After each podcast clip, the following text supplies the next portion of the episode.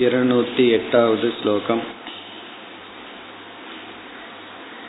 ஜலபாஷாப்னமிருத் காஷ்ட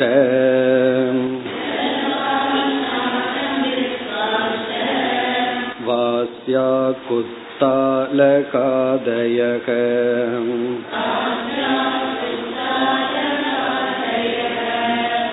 ஈஸ்வரா சர்வ ஏவைதே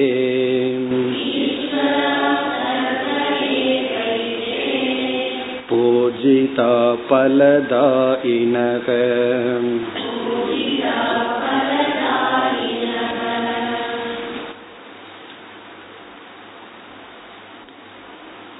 ஈஸ்வர பிரம்ம விசாரத்தில் இப்பொழுது இருக்கின்றோம். முதலில் ஈஸ்வரனுக்கும் பிரம்மனுக்கும் நாம் அத்தியாசம் செய்துள்ளோம் என்பதை நிலைநாட்டி, ஆகவே ஈஸ்வரனுடைய சொரூபம் இதுதான், பிரம்மத்தினுடைய சொரூபம் இதுதான் என்று இப்பொழுது பிரித்து காட்டி வருகின்றார். ஈஸ்வரனுடைய சொரூபத்தை விளக்கும் பொழுது, ஈஸ்வரன் கிரண்ய கர்ப்பனாக எப்படி இருக்கின்றார், அப்பொழுது உலகம் எப்படி இருக்கின்றது, அதே ஈஸ்வரன் விராட்டாகவும் இருக்கின்றார், விராட் ஸ்வரூபம் என்ன என்றெல்லாம் சில உதாகரணத்தின் மூலமாக விளக்கி 206லிருந்து 208வது ஸ்லோகம் வரை இந்த உலகத்தில் இருக்கின்ற அனைத்து ஸ்தூல பதார்த்தங்களும் ஜட பதார்த்தங்கள் அனைத்தும் விராட்டினுடைய சொரூபம்தான் என்று சிலவற்றை உதாகரணமாக கொடுக்கின்றார்.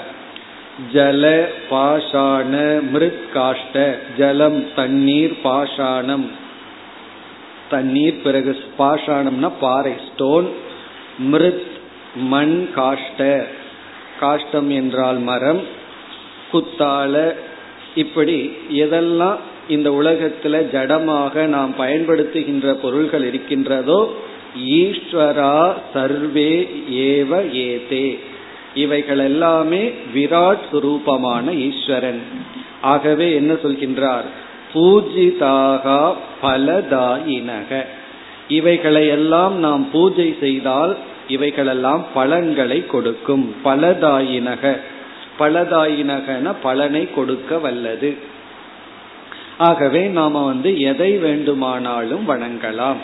ஆயுத பூஜையில அவரவர்கள் என்னென்ன பொருள்களை பயன்படுத்துகிறார்களோ அதையெல்லாம் நாம் வணங்குகின்றோம். காரணம் என்ன என்றால் அதை எல்லாமே விராட் தத்துவம்தான்.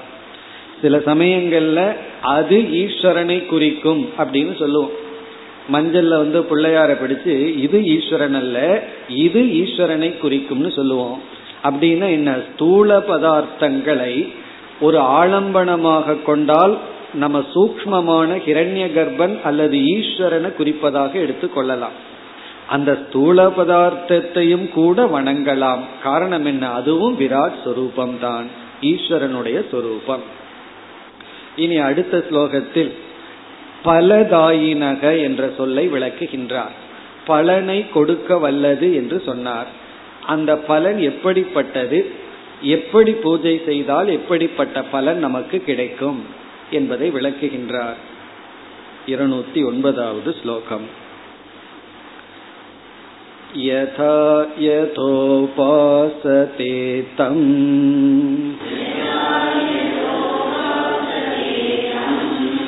பலமேயுஸ்ததா ததா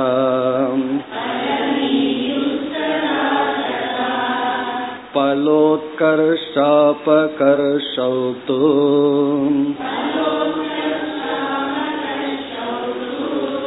பூஜ்ய பூஜானுசாரதக.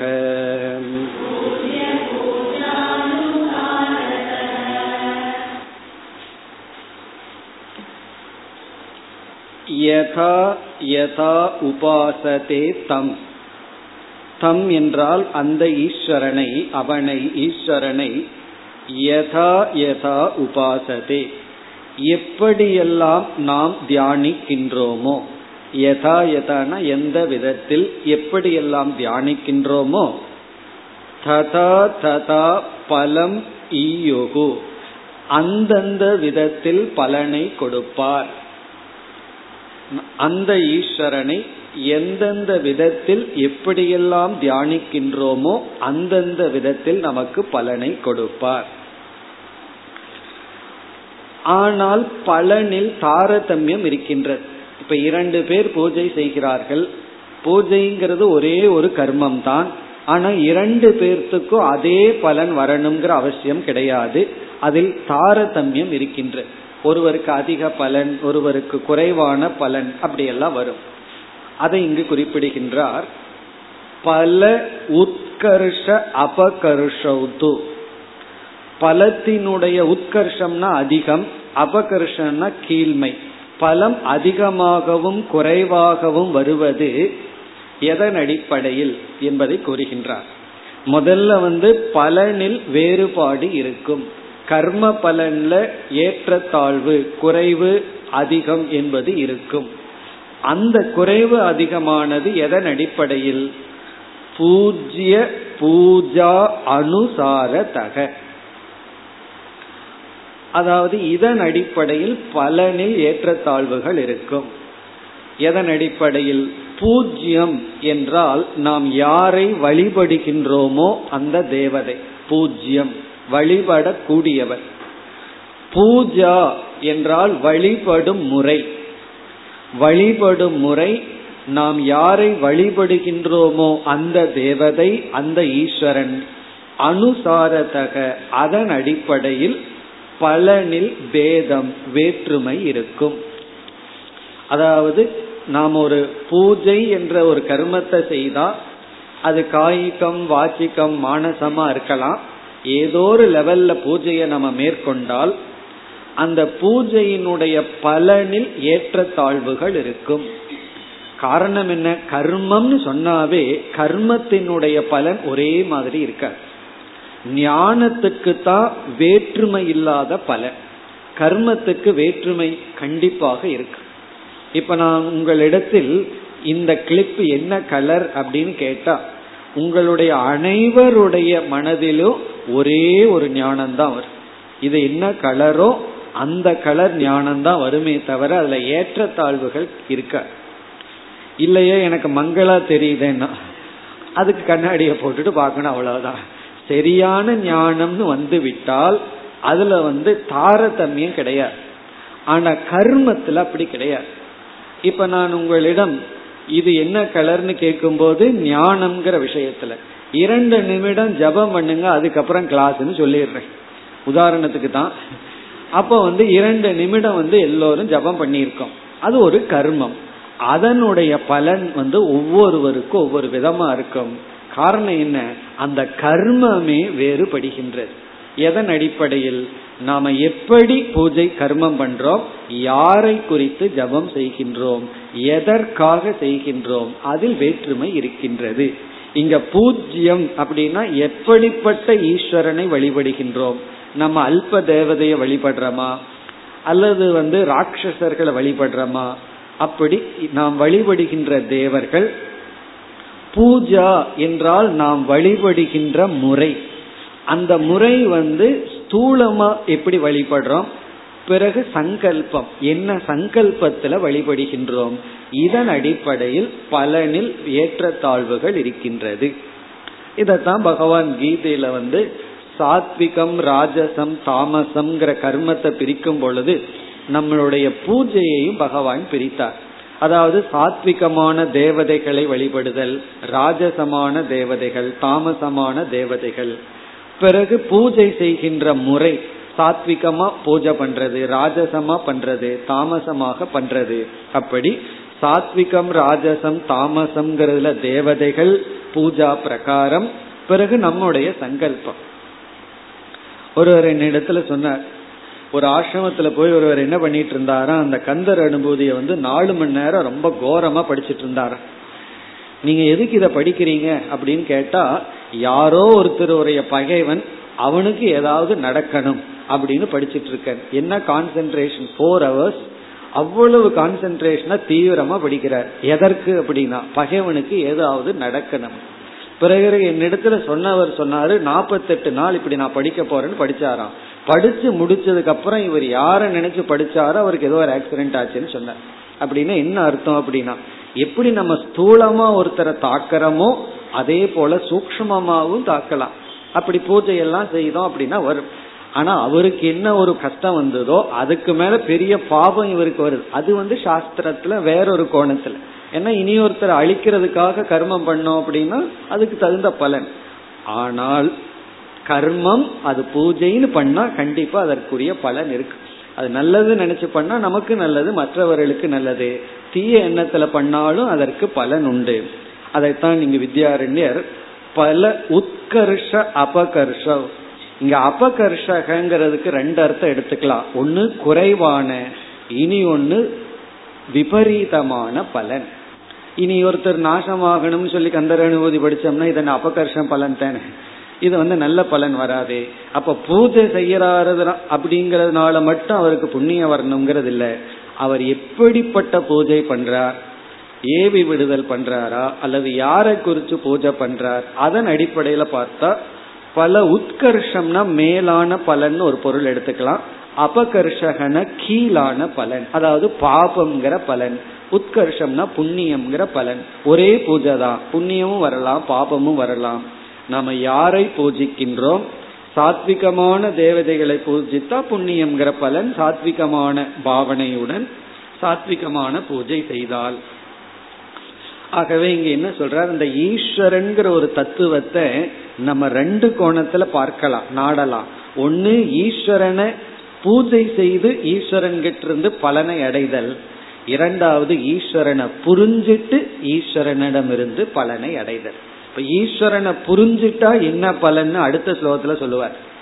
அந்த ஈஸ்வரனுடைய தத்துவத்தை புரிஞ்சுக்கிறதுனால பலன் அடுத்த ஸ்லோகத்துல.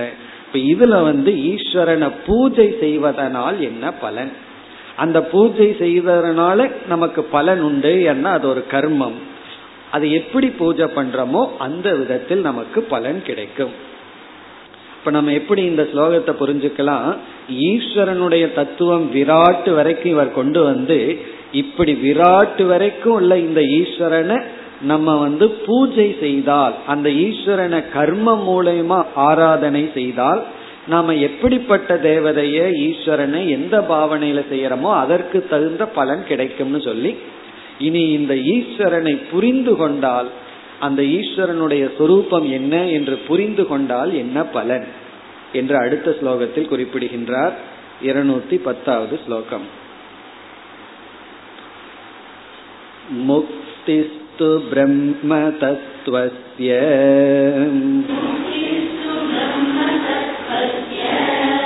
ஞானாதேவ ந சான்யதா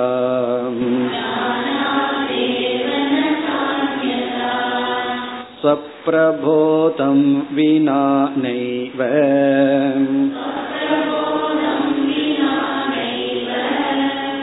சப்னோஹி யதே யதா.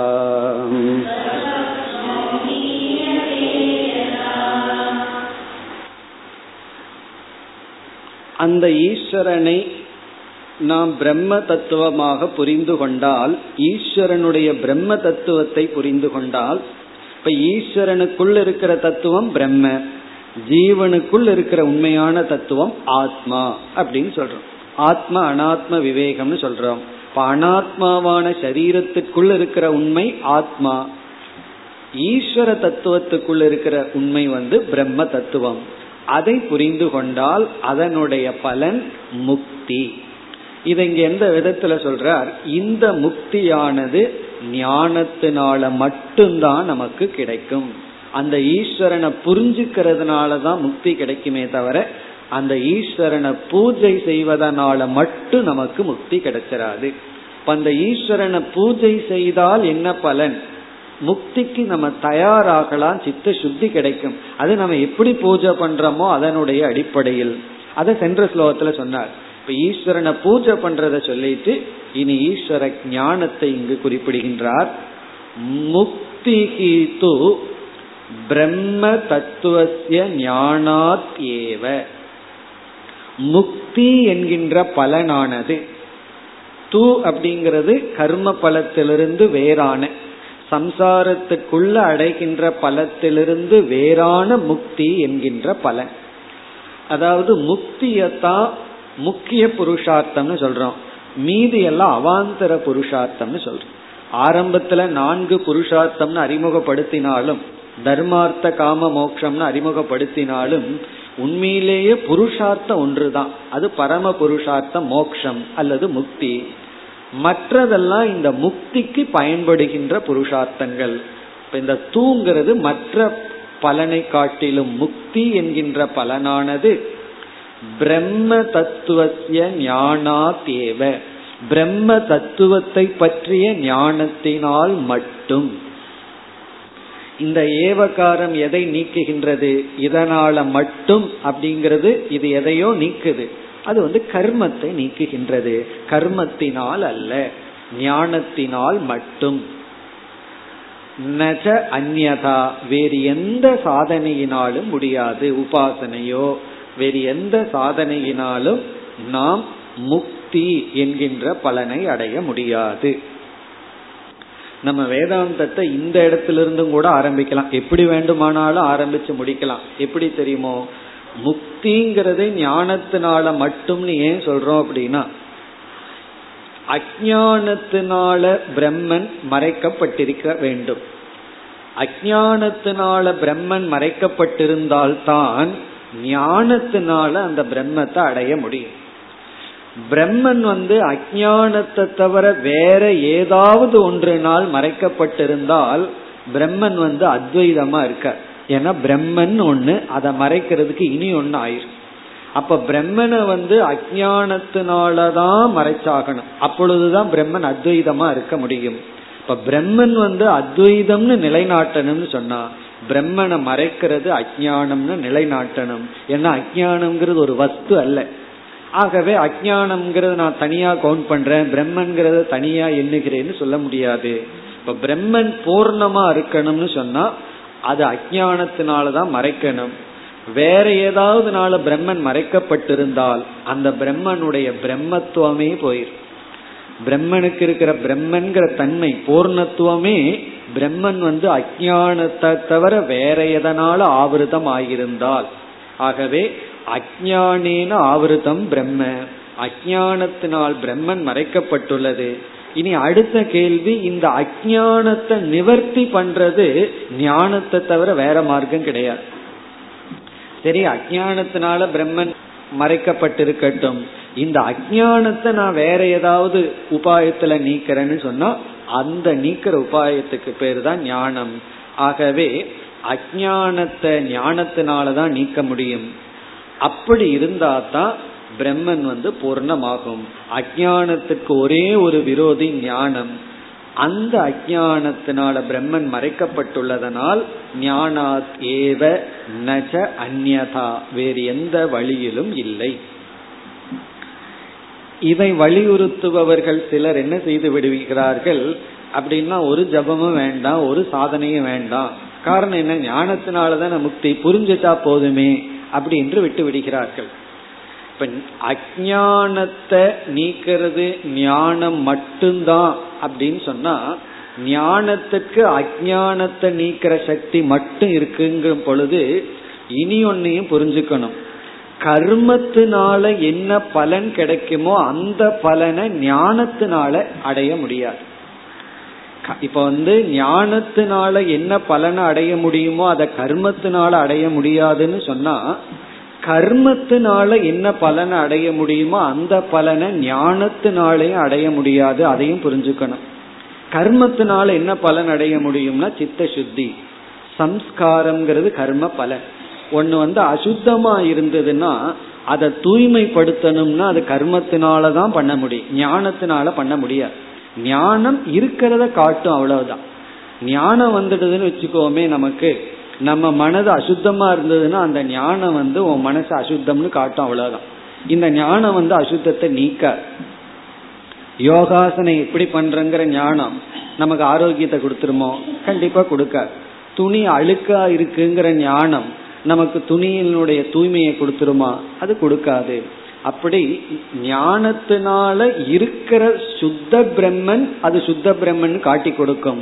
நமக்கு சித்த சுத்தி வேண்டும் என்றால் அது கர்மத்தினால மட்டும்தான் அடைய முடியும். கர்மத்தினால மட்டும்தான் சித்த சுத்தி அடைய முடியும். ஆகவே ஈஸ்வரனுடைய பூஜை தேவை.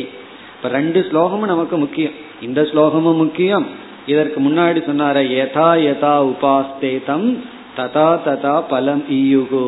நம்ம எப்படி ஈஸ்வரன் உபாசிக்கிறோமோ அப்படி பலன் கிடைக்கும். நமக்கு சித்த சுத்தி வேண்டும்னு சொல்லி ஈஸ்வரன் உபாசித்தம்னா கண்டிப்பா சித்த சுத்தி கிடைக்கும். ஆகவே இந்த ரெண்டையும் நம்ம பேலன்ஸா புரிந்து கொள்ள வேண்டும். சில பேர் என்ன செய்கிறார்கள்னா கர்மத்துக்கு மட்டும் முக்கியத்துவம் கொடுத்து படிச்சுட்டா மட்டும் போதுமா, வேதாந்தம் எல்லாம் வேண்டான்னு ஒரு குரூப். இனி ஒரு குரூப் வந்து நீ ஒரு சாதனை பண்ணாத ஒழுங்கா படிச்சுட்டுன்னு ஒரு குரூப். நம்ம எந்த குரூப்ல சேரணும்னா ரெண்டு குரூப்லயும் சேரக்கூடாது. நமக்கு வந்து கர்மமும் வேணும் சித்த சுத்திக்கு, ஆனா தெரிஞ்சுக்கணும் கர்ம எந்த அளவுக்கு பலன், ஞானமும் வேண்டும் அந்த பிரம்ம தத்துவத்தை புரிந்து அஜானத்தை நீக்க. பிறகு இரண்டாவது வரியில ஒரு உதாகரணம் கொடுக்கிறார், அதாவது ஞானத்தினாலதான் மோட்சம் அப்படிங்கிறதுக்கு ஒரு எக்ஸாம்பிள் கொடுக்கிறார். என்ன உதாகரணம் அப்படின்னா, நம்ம உறக்கத்திலிருந்து அல்லது சொப்பனத்திலிருந்து எழுந்து கொள்ள வேண்டும்னு சொன்னா ஜாகிரத அவஸ்தைக்கு வர்றதை தவிர வேறு வழி கிடையாது. இப்ப ஜாகிரத அவஸ்தைக்கு வருவதுதான் சுஷுப்தியிலிருந்தும் சொப்பனத்திலிருந்தும் வெளிவருவதற்கான உபாயம் எப்படியோ அப்படியே ஞானத்தினாலதான் பிரம்மத்தை அறிந்து கொள்ள முடியும். இரண்டாவது வரியில் சுவ பிரபோதம் வினா, ஸ்வபிரபோதம் அப்படின்னு சொன்னா விழித்து கொள்வது. ஸ்வபிரபோதம்னா ஜாகிரத அவஸ்தைக்கு வருவதை தவிர்த்து, வினானா அது இல்லாமல், நெய்வ கண்டிப்பாக, ஸ்வப்னக ஹீயதே நைவ ஹீயதே அவர்கள் கண்டுகொண்டிருக்கின்ற ஸ்வப்னமானது யதா எவ்விதம் ந ஏவ ஹீயதே போகாதோ. கனவாகலாம் உறக்கமாகலாம். உறக்கம்னு சொன்னா அஜ்ஞானம், கனவுன்னு சொன்னா அத்தியாசம்.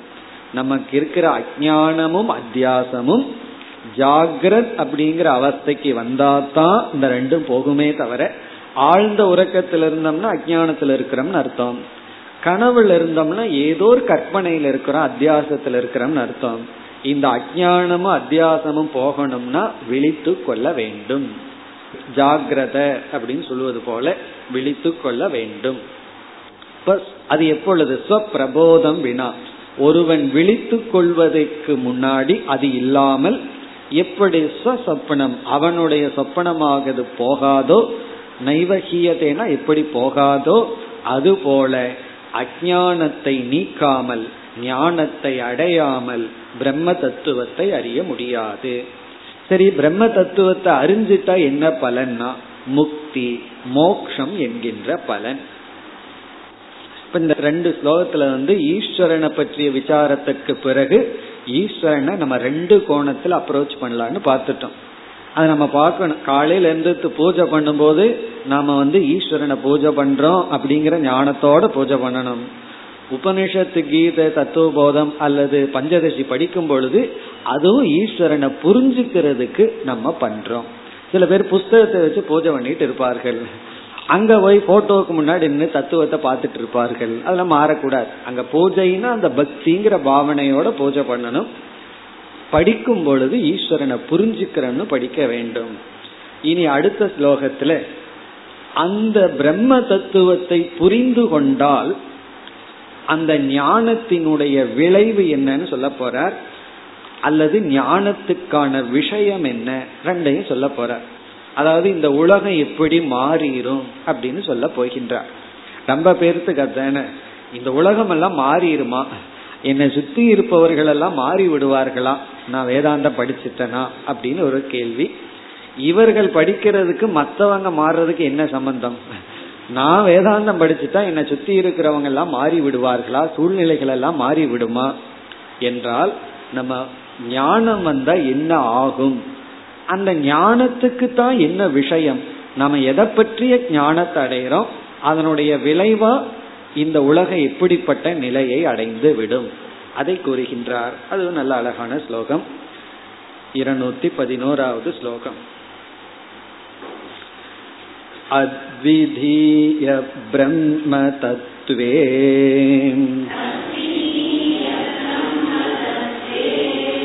சப்னோயமகிலம் ஜெகதே.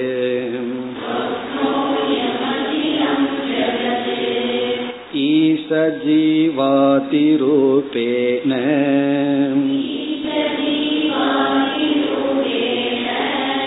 சேதனா சேதனாத்மகம்.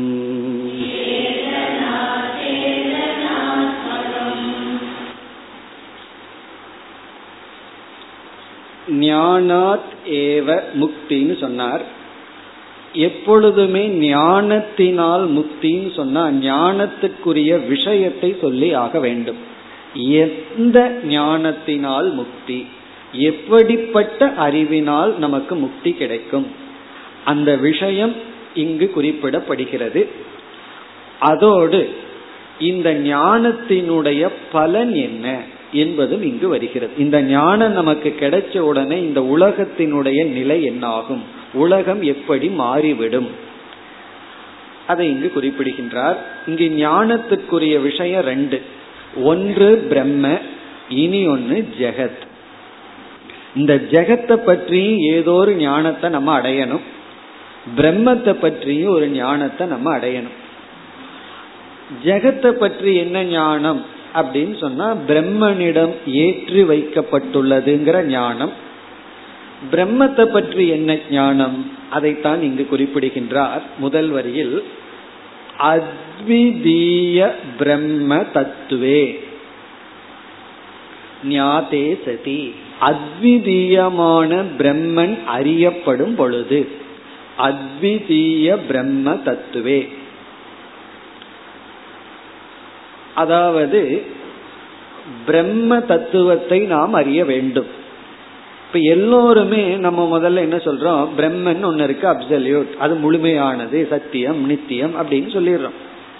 ரொம்ப முக்கியம் என்னன்னா அத்விதீயம், இரண்டற்றதாக அந்த பிரம்ம தத்துவத்தை அறியும் பொழுது, அப்படிப்பட்ட பிரம்ம தத்துவத்தினிடத்தில் இங்க இரண்டற்றது அப்படிங்கும் பொழுது ஜெகத்தானது மித்தியாவாக்கப்பட்டு விட்டது.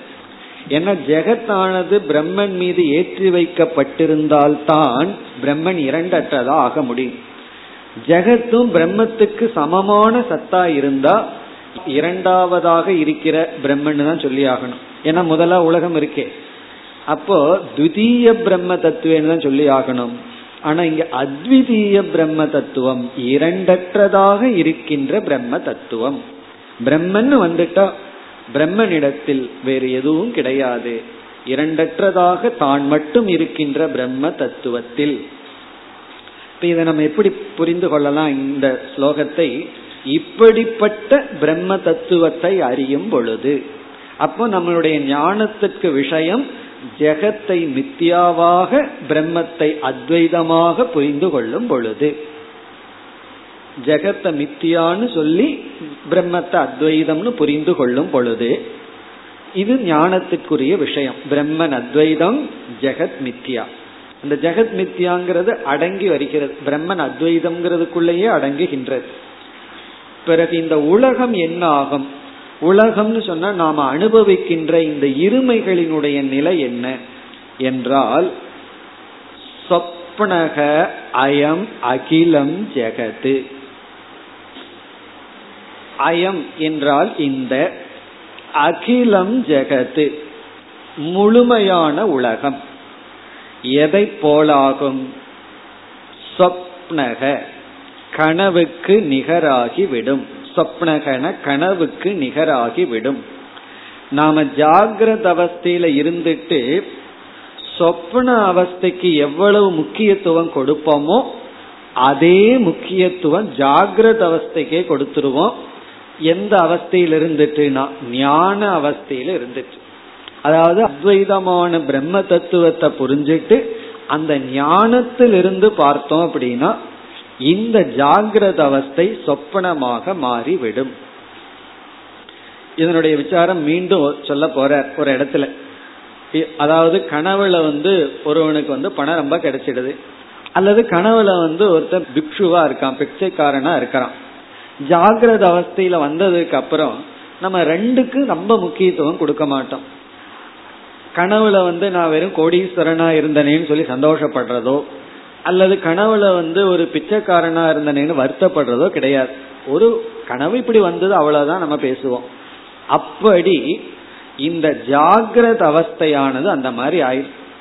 நம்ம ஜாகிரத அவஸ்தையில எப்படி இருந்தாலும் அதற்கு ரியாலிட்டி கிடையாது. காரணம் என்ன, நம்ம இந்த அவஸ்தையிலேயே இல்லையே, நம்ம எந்த அவஸ்தையில இருக்கிறோம், அத்விதீய பிரம்ம தத்துவத்தில் இருக்கும் பொழுது. இப்ப இந்த ஞானத்தினுடைய பலன் சொப்னக அயம் அகிலம் ஜெகத்து சொப்னக இவ பவதி அப்படி ஒரு வாக்கியத்தை பூர்த்தி செய்ய வேண்டும். என்ன ஸ்லோகம் பூர்த்தி இல்லாம சொப்பனத்தைக்கு நிகராகி விடும்.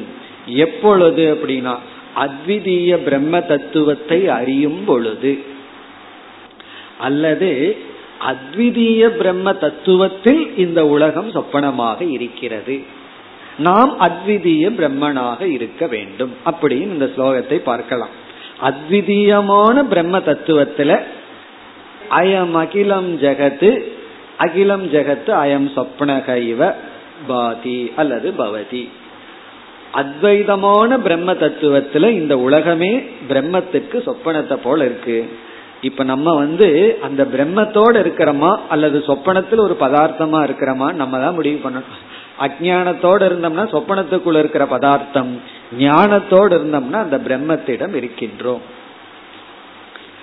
இனி இரண்டாவது வரியில் இந்த ஜெகத்தானது விளக்கப்படுகிறது. இந்த ஜெகத் எப்படிப்பட்ட இருமையுடன் இருக்கின்றது. ஜெகத்துங்கிறது இருமையுடன் கூடியதுதான் ஜெகத், துவந்துவாத்மகம் ஜெகத்து. அந்த ஜெகத்தினுடைய தன்மை விளக்கப்படுகின்றது. இந்த ஜெகத் எப்படிப்பட்டது, ஈஷ ஜீவாதி ரூபேன. இந்த ஜெகத்தில் இருக்கிற வேற்றுமை ஈஷ ஈஸ்வரன், ஜீவன், ஆதி எக்ஸெட்ரா, விதவிதமான ஜீவர்கள், பிறகு ஜடமான ஜெகத்து, போக்யம், இப்படி ஆதி ரூபேன இந்த விதத்தில். பிறகு மீண்டும் இந்த ஜெகத்தை வேறு கோணத்தில் இரண்டாக பிரிக்கின்றார். அதாவது இருமை வடிவமானது ஜெகத்துன்னு நம்ம சொல்றோம் அல்லவா, அந்த இருமைய பல கோணத்துல பிரிக்கலாம். ஒரு கோணத்துல ஈஸ்வரன் ஜீவன் என்ற இருமையுடன் கூடியது இந்த உலகம். ஈஸ்வரன் ஒரு ஒரு தத்துவம், ஜீவன் ஒரு தத்துவம். காரணம் என்ன அப்படின்னா, ஈஸ்வரன் கர்ம பலனை கொடுப்பவர், நம்ம எல்லாம் கர்ம பலனை வாங்குபவர்கள். அப்படி ஒரு துவைதமா இந்த உலகம் இருக்கு. அல்லது வேறு கோணத்துல சொல்றார் சேதன அச்சேதனாத்மகம், சேதனம் அச்சேதனம் என்ற இருமையுடைய இந்த உலகம். அதாவது இந்த உலகத்துல சேத்தனம்னு ஒரு டிவிஷன், அச்சேதனம்னு ஒரு டிவிஷன். இப்ப இந்த இடத்துல சேத்தனம்ங்கிறத நம்ம அந்த சைத்தன்யம் பிரம்மன்னு புரிந்து கொள்ளக்கூடாது, சிதாபாசத்தில் இருக்கிற சைத்தன்யமாக புரிந்து கொள்ள வேண்டும். அதாவது விகாரத்துடன் கூடிய சேதனம், சிதாபாசத்தில் இருக்கிற சேதனம். பிறகு அச்சேதனம்னா ஜடமனம், ஜட பிரபஞ்சம், ஆத்மகம்னா அப்படிப்பட்ட தன்மையுடன் கூடிய, அதாவது சேதன ஜடஸ்வரூபமாக, ஈஸ்வர ஜீவஸ்வரூபமாக, அல்லது கர்த்தா போக்தாவாக, அல்லது பிரமாதா பிரமேயமாக, இப்படி எப்படி வேண்டுமானாலும் இந்த துவைதத்தை துவந்துவத்தை பிரிச்சுட்டு போலாம். அப்படி இங்க ஈஸ்வரன் ஜீவஸ்வரூபமாகவும் சேத்தன அச்சேதன ரூபமாகவும் இருக்கின்ற இதெல்லாம் இந்த சேத்தன அச்சேதனாத்மகம்ங்கிறது ஜெகத்துக்கு அடைமொழி. இப்படிப்பட்ட ஜெகத்தானது சொப்பனக அயம் சொப்பனக இவ பவதி, இந்த சொப்பனத்தை போல் ஆகி விடுகிறது. இப்ப இந்த உலகமே சொப்பனம் ஆயிடுதுன்னு சொன்னா நம்ம இந்த உலகத்தை பத்தி என்ன கம்ப்ளைண்ட் பண்ண முடியும், என்ன குறை கொள்ள முடியும்? இந்த உலகம் நம்ம துக்கப்படுத்துதுன்னு சொல்ல முடியாது. இது ஒரு கனவு, இது ஒரு ஒரு சாட்சியம், நான் சாட்சி. காரணம் என்ன, நான் அத்வைதமான பிரம்ம தத்துவமாக இருக்கின்றேன். இனி அடுத்த ஸ்லோகத்துல என்ன செய்கின்றார், ஜீவன் ஈஸ்வர ரூபமா இந்த உலகம் இருக்குன்னு சொன்னாரு. அந்த ஜீவன் ஈஸ்வரன் அப்படிங்கிறவர் தான் முதலில் பிரம்மனிடமிருந்து வெளிவந்த தத்துவம். அதாவது பிரம்மத்திடமிருந்து ஃபர்ஸ்ட் வெளிவந்த தத்துவம் ஜீவ தத்துவம், ஈஸ்வர தத்துவம். அதற்கு பிறகு என்ன ஆயிடுது அப்படின்னு சொன்னா, இந்த ஈஸ்வர தத்துவத்திடமிருந்து பல சிருஷ்டிகள் வருகின்றன, ஜீவனிடமிருந்து பல தோன்றுகின்றன. அது என்னென்ன அப்படின்னு சொல்ல போற. இப்ப முதலில் வெளிவந்தது ஜீவ தத்துவம், ஈஸ்வர தத்துவம். அந்த ஜீவ தத்துவம் ஈஸ்வர தத்துவமிடமிருந்து எவைகளெல்லாம் வெளிவந்தன அப்படின்னு சொல்ல போற. அது மட்டுமல்ல, ஜீவ ஈஸ்வர தத்துவமா இருக்கிற ஜெகத்து மித்தியா, அதுவும் உண்மையல்ல. ஈஸ்வரனும் மித்தியா, ஜீவனும் மித்தியா. அந்த கருத்தையும் இனி கூற போகின்றார். என்னை சொப்பனத்துக்கு நிகர்னு சொல்லிட்டா, அப்ப ஈஸ்வரனும் சொப்பனத்துக்கு நிகர், ஜீவனை போல. என்னைக்கு ஜீவன் மித்தியா ஆகிறானோ அப்பொழுது ஈஸ்வரனும் மித்தியா ஆயிடுவார். இல்லையே, ஈஸ்வரனை நான் மித்தியான்னு சொல்றதுக்கு எனக்கு பயமா இருக்கு, இவ்வளவு நாளா பூஜை பண்ணிட்டு இருக்கிற ஈஸ்வரனை போய் நான் மித்தியான்னு எப்படி சொல்ல முடியும்னா, அப்படின்னா உன்னையும் மித்தியான்னு சொல்லாத, நம்மளும் சத்தியமா இருந்தா தான் ஈஸ்வரனும் சத்தியமாக இருப்பார். எனவே அடுத்த 212வது ஸ்லோகத்தில் ஜீவன் ஈஸ்வரன் இந்த விதத்தில் பிளவுபட்டிருக்கின்ற இந்த உலகம் மித்தியா, அது உண்மையல்ல, அதுதான் முதலில் வந்த மித்தியா. மித்தியாலேயே பல மித்தியா இருக்கு. ஃபர்ஸ்ட் எந்த மித்தியா வந்ததுன்னா ஜீவனும் ஈஸ்வரனும் தான் வந்துள்ளார்கள். அதை குறிப்பிடுகின்றார். ஆனந்தமய விஞ்ஞான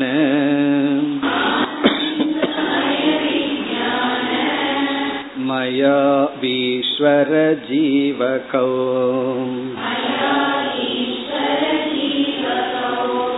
மாயயா கல்பிதா வேதோ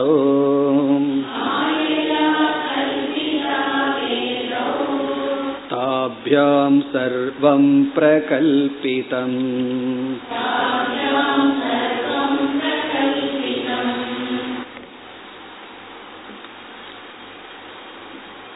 இங்கு ரெண்டு கருத்து இருக்கின்றது. ஒன்று, ஈஸ்வரனும் ஜீவனும் மாயையினால் கல்பிக்கப்பட்டது அப்படின்னா மித்தியா சொரூபம், அதுதான் முதலில் வந்த மித்தியா. அதற்கு பிறகு அந்த ஈஸ்வரனும் ஜீவனும் மற்றதை கற்பனை செய்கிறார்கள். அதாவது நம்ம ஒருத்தருகிட்ட ஒரு கதை விடுறோம், அவர் அதை கேட்டுட்டு இனி ஒரு கதை விடுறாரு. அப்படித்தான் நாம ஒரு உண்மையை கொஞ்சம் திரிச்சு சொன்னோம்னா அவர் என்ன பண்ணுவார்னா அவரு கொஞ்சம் சேர்த்திக்குவார். இப்படியே கடைசியில போச்சுன்னா நம்ம சொன்னதுக்கும் கடைசியா போய் சேர்ந்ததுக்கும் சம்பந்தம் இல்லாம இருக்கு. அது போலதான் அப்படிங்கிற பிரம்மனே என்ன பண்ணிருக்கு, மாயினால பொய்யான ஈஸ்வரனை ஜீவனையும் படைச்சதுக்கு அப்புறம் இந்த பொய்யான வந்த ஈஸ்வரனும் ஜீவனை என்ன செய்கிறார்களா, அவர்களும் பொய்யான உலகத்தை படைக்கிறார்கள். அவங்க யாராரு என்னென்ன படைக்கிறார்கள் அடுத்த ஸ்லோகத்துல சொல்வார். இப்ப இங்கு ஆனந்தமய விஞ்ஞானமயோ, ஆனந்தமயங்க அப்படிங்கிறது ஈஸ்வரனை குறிக்கின்றது, விஞ்ஞானமயங்கிற சப்தம் ஜீவனை குறிக்கின்றது. ஆனந்தமயமாகவும் விஞ்ஞானமயமாகவும் இருக்கின்ற ஈஸ்வர ஜீவகௌ, ஈஸ்வரனும் ஜீவனும். ஆனந்தமய விஞ்ஞானமயோ, ஆனந்தமயமாக விஞ்ஞானமயமாக இருக்கின்ற. நமக்கு உடனே சந்தேகம் வந்துடலாம், இது யார்? ஈஸ்வர ஜீவகௌ, ஆனந்தமயமான ஈஸ்வரனும் விஞ்ஞானமயமாக இருக்கின்ற ஜீவனும், ஜீவன், இந்த இருவர்.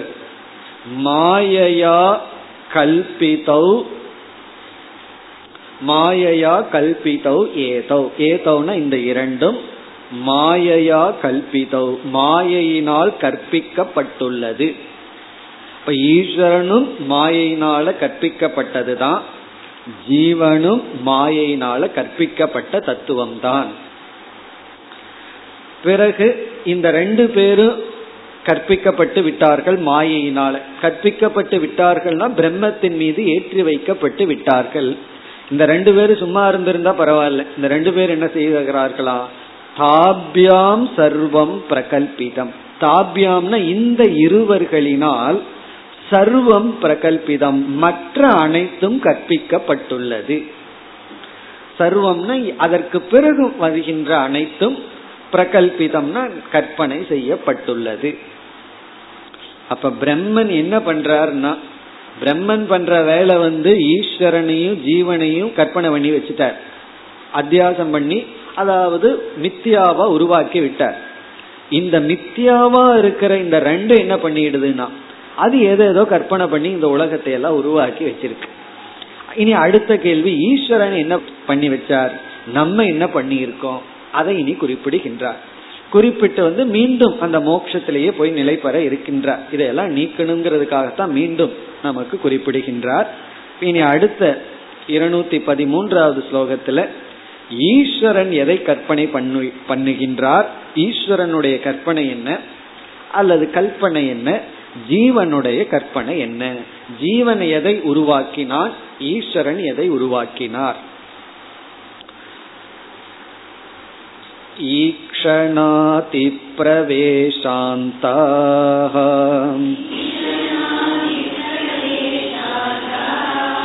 ஸ்ருஷ்டிரீசேன கல்பிதாம் ஜாக்ரதாதி விமோக்ஷாந்தகம் சம்சாரோ ஜீவ கல்பிதகம்.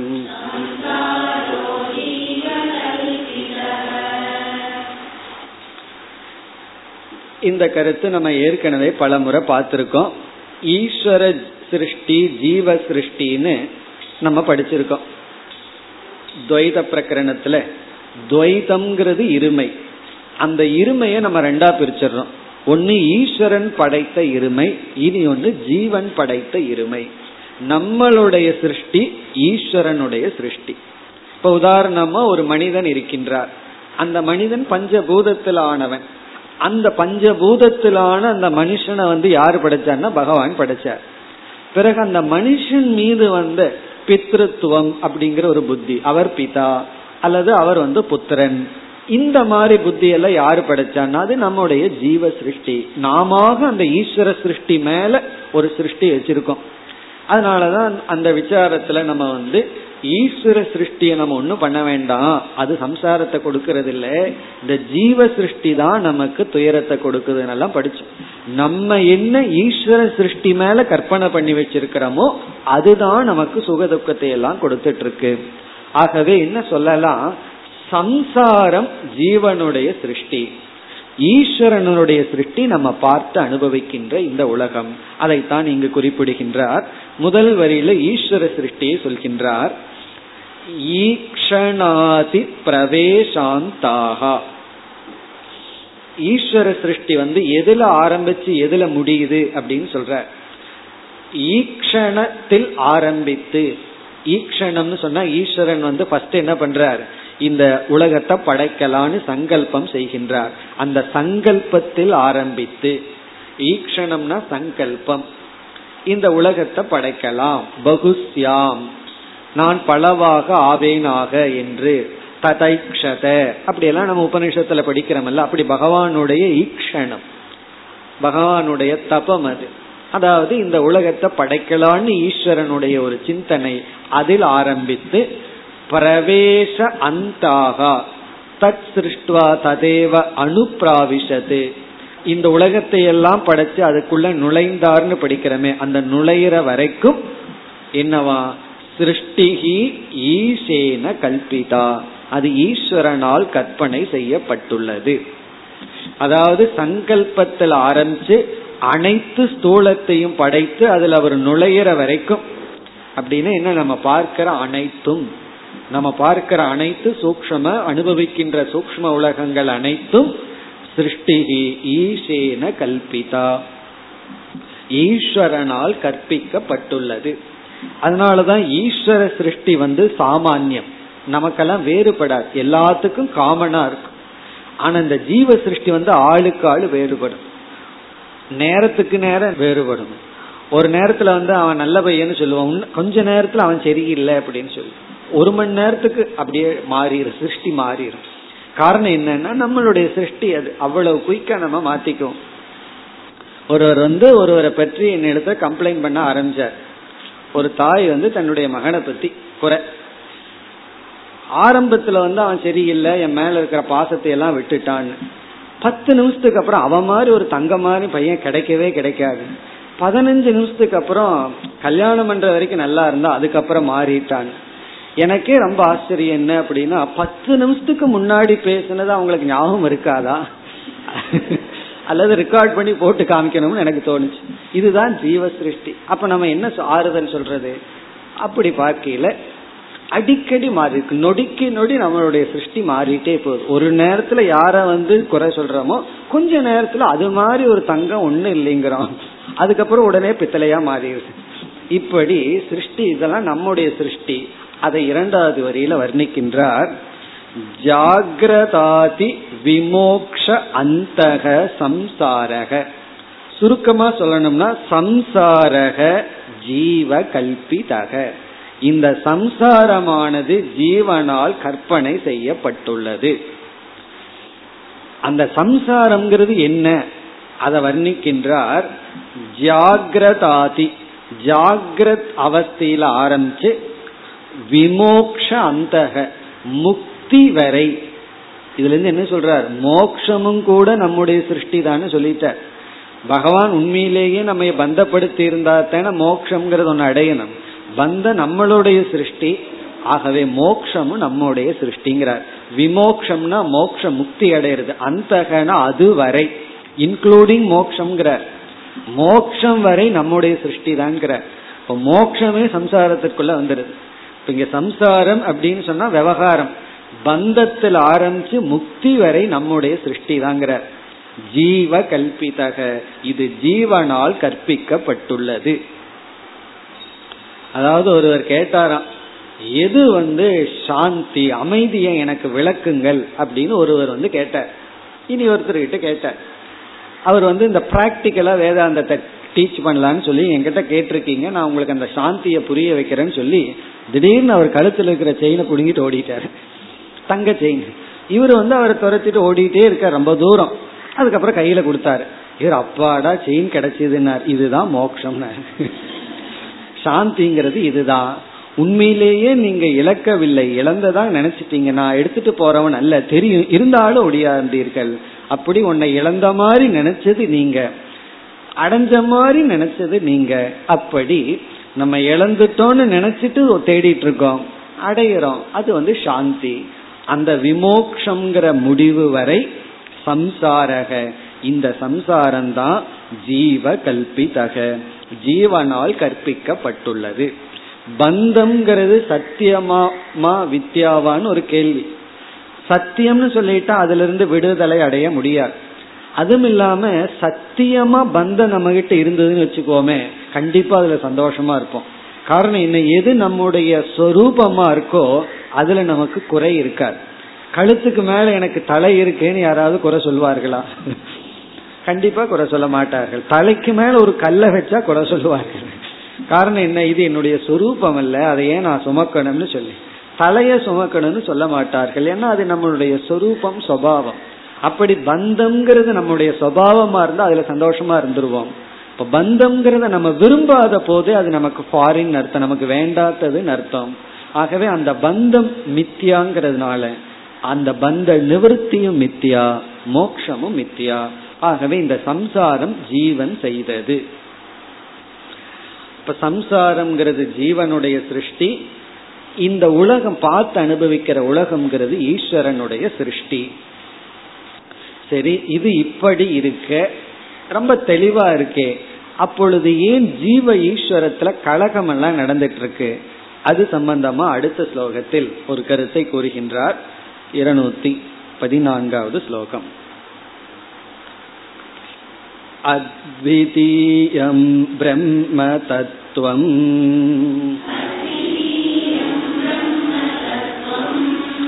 அசங்கம் தன்ன ஜானதே.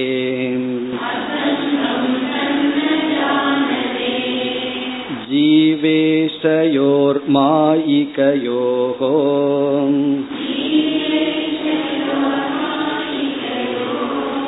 வ்ருதைவ கலகம் யயுகோ.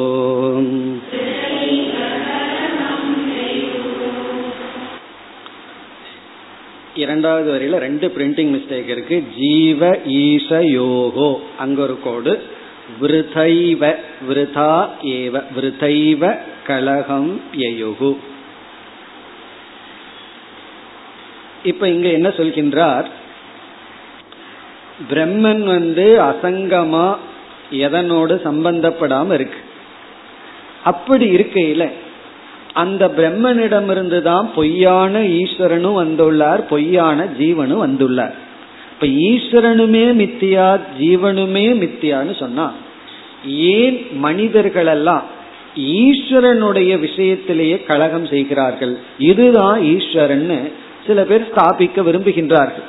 சில பேர் இது கிடையாது, இதுதான் ஈஸ்வரன் அப்படின்னு மதத்தில எல்லாம் ரகளையே எதுல வருதுன்னா இதுதான் ஈஸ்வரன் இதுதான் ஈஸ்வரன் ஏன் கலகம் செய்கிறார்கள்? இந்த கலகம் எல்லாம் இது ஒரு விதமான சம்சாரம் தான். அதாவது ஈஸ்வரனுடைய விஷயத்துல இவர் தான் ஈஸ்வரன், ஈஸ்வரன் இப்படிப்பட்டவர் தான், அப்படியெல்லாம் ஏன் கலகம் நடக்கின்றது அப்படின்னு கேட்டா அதற்கு இங்க பதில் சொல்றார்.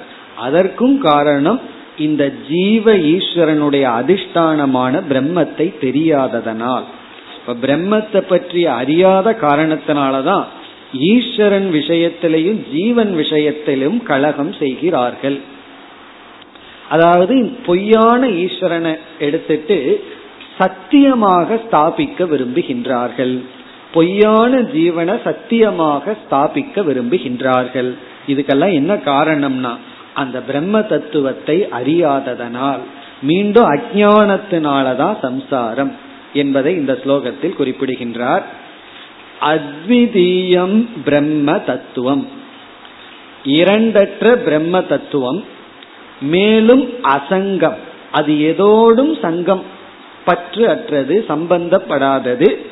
தது ந ஜானதே, ஜனாகாங்கிற வார்த்தையை சப்ளை பண்ணிக்கணும். ஜனாகா ந ஜானதே, எந்த மனிதர்கள் அறியவில்லையோ, அதாவது அசங்கமான இரண்டற்றதாக இருக்கின்ற பிரம்ம தத்துவத்தை அறியாத காரணத்தினால்.